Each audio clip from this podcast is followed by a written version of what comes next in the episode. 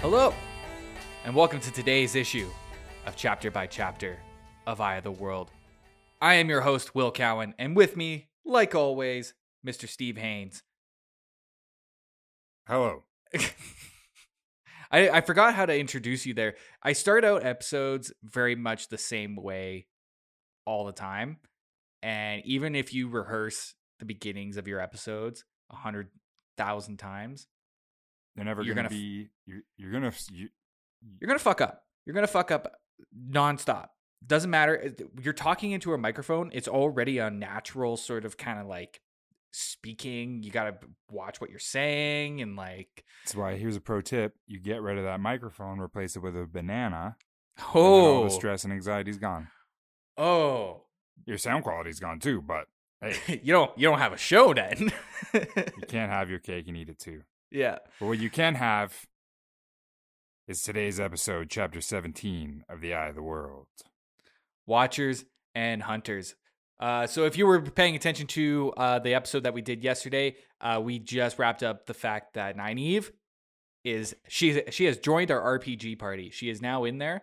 Um, what would you say? She's is she kind of like a wizard type, like a little bit of a mage type or something like that? I'd, I'd throw her in mage at this point. yeah. Are they are they magical or are they like more just kind of um Unclear or- at this point. I th- I b- kind of imagine them more as like herbalists. You know, they're not really magical, but they can work with science in a in a magical way. They know how to w- work different substances together. You know what I mean? Yeah, an alchemist of sorts. Yeah, like an alchemist. Uh, she has she has joined our RPG team, and uh, it looks like she's going to be along for the uh, for the foreseeable future because right now everybody's dancing. Chapters dance open- party. Dance party, baby. Every good book, every good movie, every good video game needs a dance number, and we got it. Yes. Every I- fantasy one. Well, no, I agree with you. Everyone. every every single one. Star Wars had one. You know, we we there's there's a great there's a musical number in all of it. And Thom, he busts out that lute. And it's not like this is the first time this has happened. I mean, this is multiple times now. So much so that he plays uh, one of the songs he plays is one of the songs he played earlier in the book, yeah, the Great Hunt, Great Hunt of the Horn. But the beauty about playing the Great Hunt of the Horn is you can just tell different stories about hunters. Yeah. It's no set lyric in that one. You can just swap it out. I, I I I have completely missed this part. Did you is this real? Like is it like you can just replace hunters in this in this story or in this uh song? Yeah, they mentioned that. That In, uh, in this chapter? in this chapter, yeah. I that he's that he's playing the Great Hunt of the Horn again, and uh, but it's but it's different this time because he swapped out some of the tales. Ah, so it's a little bit more uh I'm trying to make a joke about modern music because you made a Black Hole Sun reference a couple episodes ago and it just hasn't I just haven't been able to think of a better joke. You can't top it. you can't top it. That was amazing. Anyways, he's playing the hits and everybody's dancing. And the thing that makes this episode this chapter different is that they actually get into the dancing. People are They get in, they they definitely yeah. I mean, this chapter is like all dancing. at least the nah, like the first half is all dancing. First half is all dancing. Yeah, And Rand just kind of like stumbling all over himself because he doesn't know how to dance with girls. yeah, and each partner that he gets, he has different reactions to. Yeah, yeah, yeah. Like Nynaeve kind of like helps him along. She, I don't think she like makes him feel bad or anything like that. She just kind of like, she more is guiding. So they're doing one of these. What they're doing one of these like medieval dances you see in movies where they're all the the girls are all coming to the guys, you know. The girls Yeah, all come. They switch. They switch dance partners, and the girls all switch to the guys, and they do a little dosey do, and then they switch off again. You know that dance in A Knight's Tale? Oh yeah, they're all- it's that. everyone knows exactly what you're talking about. It's that, and so that's how he ends up dancing with Nynaeve. She just sort of gets thrust in there. Yeah. And he's definitely caught off guard with her. well, because she's pissed off. Yeah, and he didn't even know that she danced though.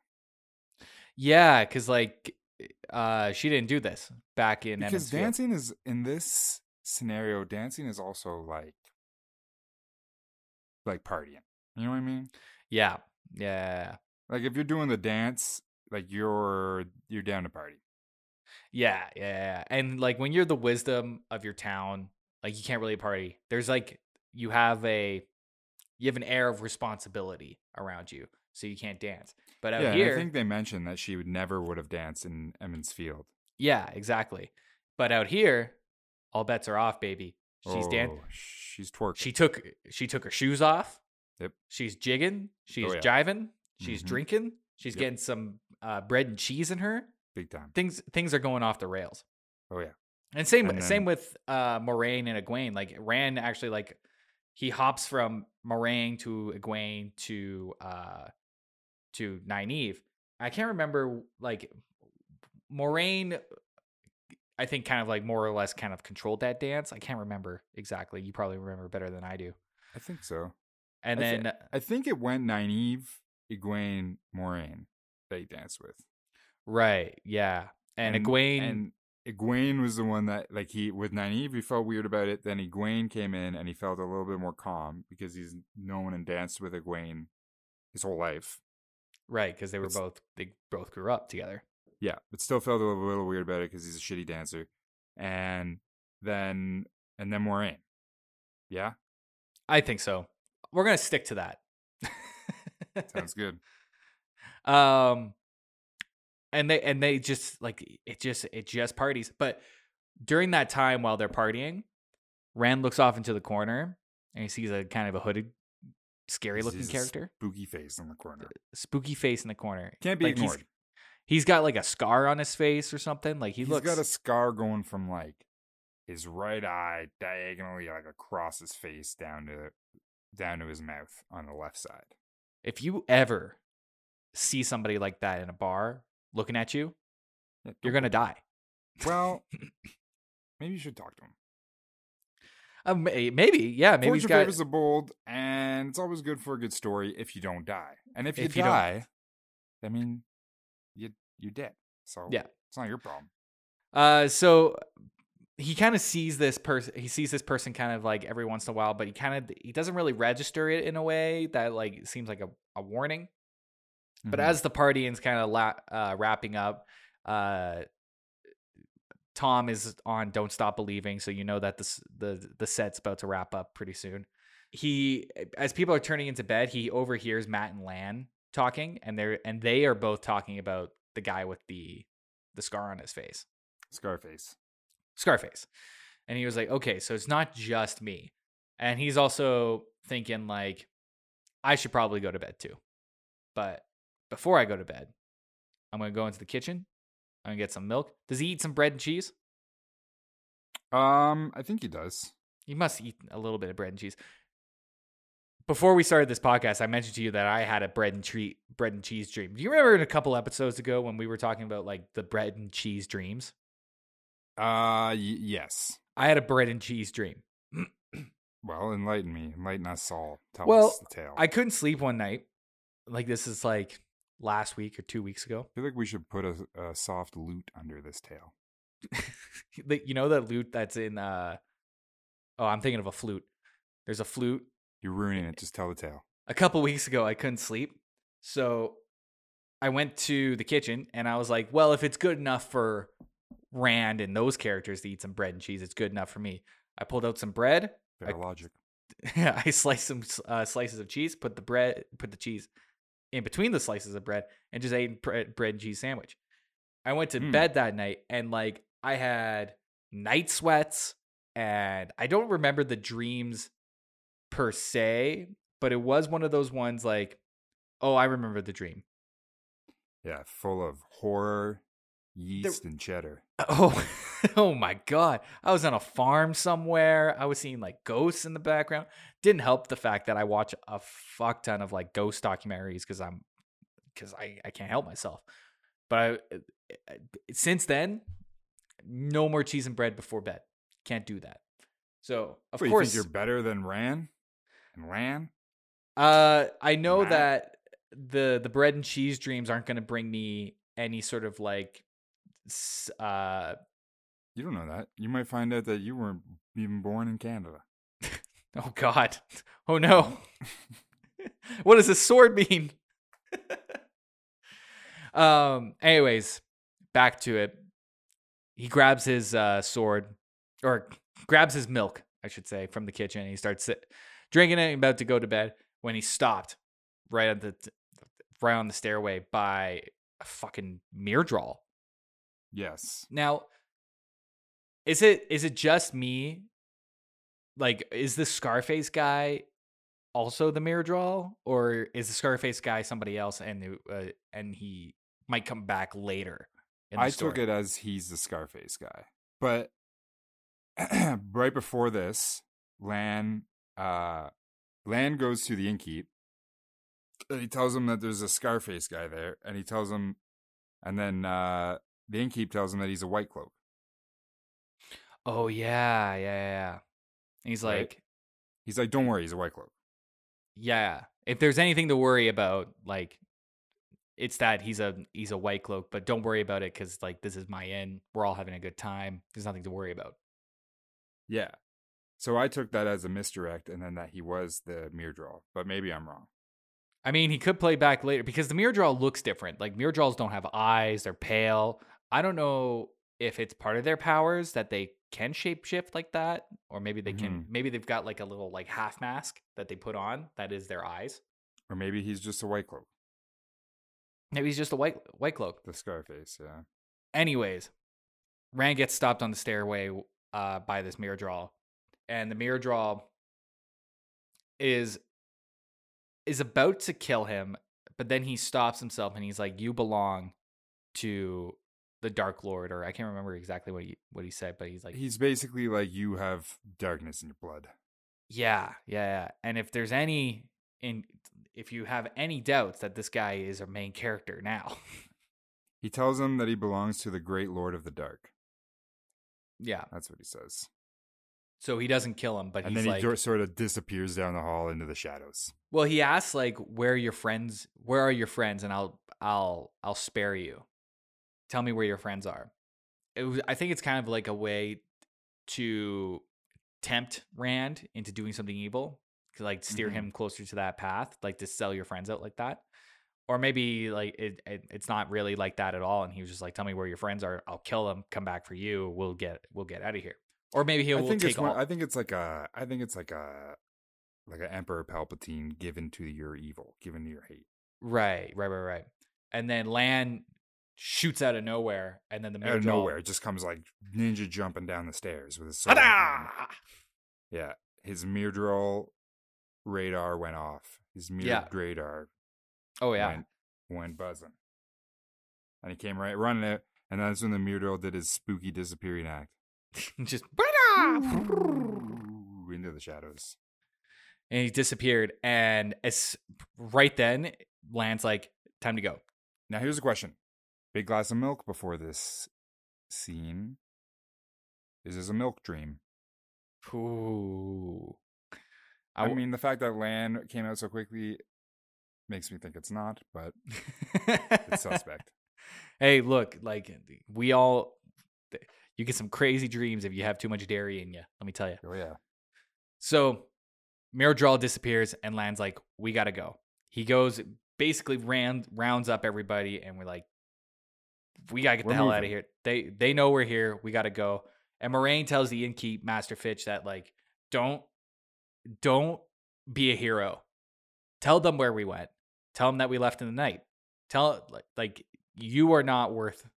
yeah. Tell them that there's a Draghkar flying around. Yeah, yeah, yeah. Tell, t- just tell like save your ass in this situation, and they all pack up their shit and they get the hell out of there. Once they hit the road, they uh they reach the gate and they're about to leave uh through the gate when a couple of guards stop them and they're like, "We're under strict orders that we can't open this gate for anybody coming in." And she's like, Moiraine's like, "Well, that's for people coming in, but we're leaving." So there shouldn't be a problem. And just in that moment, just when things couldn't get any worse for our heroes, the Children of the Light, the group that Mat and Ran kind of uh, had a run in with a couple chapters ago, they show up around the corner and they're like, What is this? What are you guys doing here? And they're obviously already suspicious of Mat and Ran. And now that they see Moiraine, Yeah, They're like- they're yeah, shit's on. shits on, and they're Is like, "Is this the Bornhold guy? yeah, yeah, D- Dion or uh, Bornhold. Born. I wrote down the name Bornhold. I think his name is Dane. Dain Bornhald. Yeah, that's the that's the that's the guy. He's the leader of the Children of Light. And he's like, "You guys aren't going anywhere. You're coming with me. You guys are coming to this camp that we have north of here." Well, he thinks that they're dark friends. Well, that's the Children of Light's thing. Like they think Yeah. everybody's dark friends. Anybody like involved with magic Yeah, yeah is that's they're dark friends and they're up no good. they're Can't they're up no good. And Moiraine's like, "I'm not going with you. We're not going anywhere with you." And he draws his sword, and Moiraine does this. She pulls her staff out, and they clash together, and flames or like sparks shoot out of the ends of the uh staff. The staff, yeah, the staff that they say should not be able to block a sword. Oh, it blocks a sword. It knocks him back. Like he it hits, he hits, and then he like flies backwards. Yeah. And they're like, "Get her! We're gonna kill her!" Yeah, And then just in that moment where like like there's a bunch of confusion going on and Lan's like, let's go, let's go, let's go, let's go. Just in that moment, Moiraine grows. Gigantamax is like a Pokemon. Oh my god. Oh my god. She's like 20 feet tall. I don't they don't give like a uh uh a unit of measurement, but she's like as tall as the gate or the they, buildings but around they it. do mention like the other half of the party is ahead of her. And Yeah, she's- she's still she's- behind, and they see her head poke over the top of the wall. I think she steps over the wall. I She think does. that's yeah. yeah. At first, they see her head poke, and then they see the rest of her growing, and then she just steps over it, and then in a blink of an eye, she's back to normal size again. Yeah. And they're all like, "Whoa, you were just giant," and she's like, Was "Was I? I?" Was I really and they're that like? "Yeah." And she's like, mm, "Was I though?" And they're like, "Yeah, yeah, yeah, totally, for sure." And then she's like, "The eyes can play tricks on you with the moon and the light, and you know, you ever seen the front cover of Dark Side of the Moon? There's a beam of light going through there, and it's shooting out in different directions. Eyes play tricks." you don't know what you saw. And everybody's like, you saw. everybody's like, that's the type of person that you hate. You know, you Yeah, you're like, "Fuck off! I saw." It. Let's just move. All right, guys. Somebody- Moiraine wasn't huge. Yeah. Anyways, uh, and uh, they they're back on the Caemlyn Road, and as they're walking away, they they they see fire and flames in the background in the city, and they're like, from where they just came. Yeah, yeah, from where they just came. It's like from what what they can see, it's in the location of where the stag and lion is. And yeah. They're like, is like, "Oh yeah, that's uh, that's the end." That's the end. They're burning it. We gotta keep And then- moving. and then And everyone's pissed. Nynaeve is pissed. She's yeah, like, what do you mean? Like you don't give you don't sound like you give a shit. She's like, Yeah. "Oh." she's like, I don't know. I don't. W- Well, they're like, should we go save them? And she's like, that could be that could be what they want us to do, is to go back there, and they're waiting for Sh- us. Yeah, she's like, no, I'm not gonna do that. I'll like send them some money and they can fix it up. And then that's good enough. And they continue to uh they continue down the road until they make camp. And that's it. That's the end of this chapter. Chap chapter. This is the end yeah, of this pretty chapter. much. There's some talk at the end that like they like Mat and or uh yeah, like Mat, Rand, and Perrin are talking about getting in a chapter. Just just kind of like talking about like they're all like they're all tired and they're all like they're they're tired of being uh hunted, and uh they talk about how they will be safe in Tar Valon. How long do you which- think they were on this for on this journey now? It's got to be like a month. They've got to be I on the road for Yeah, a month. I would say weeks, but it's, sometimes it's hard to gauge the time. Yeah. But- well, I mean, it's like fantasy storytelling, like certain, like they they'll just like skip amount of time. This book has been very good of like keeping events kind of happening right next to each other, biff bang boom. But there are a couple of chapters like early early on, and I think in the next chapter that's coming up, um, where like a little bit of time is skipped over. Um, is it? Because I'm pretty sure they're still on the Camerlin Road on the next one because the chapter's called Camerlin Road.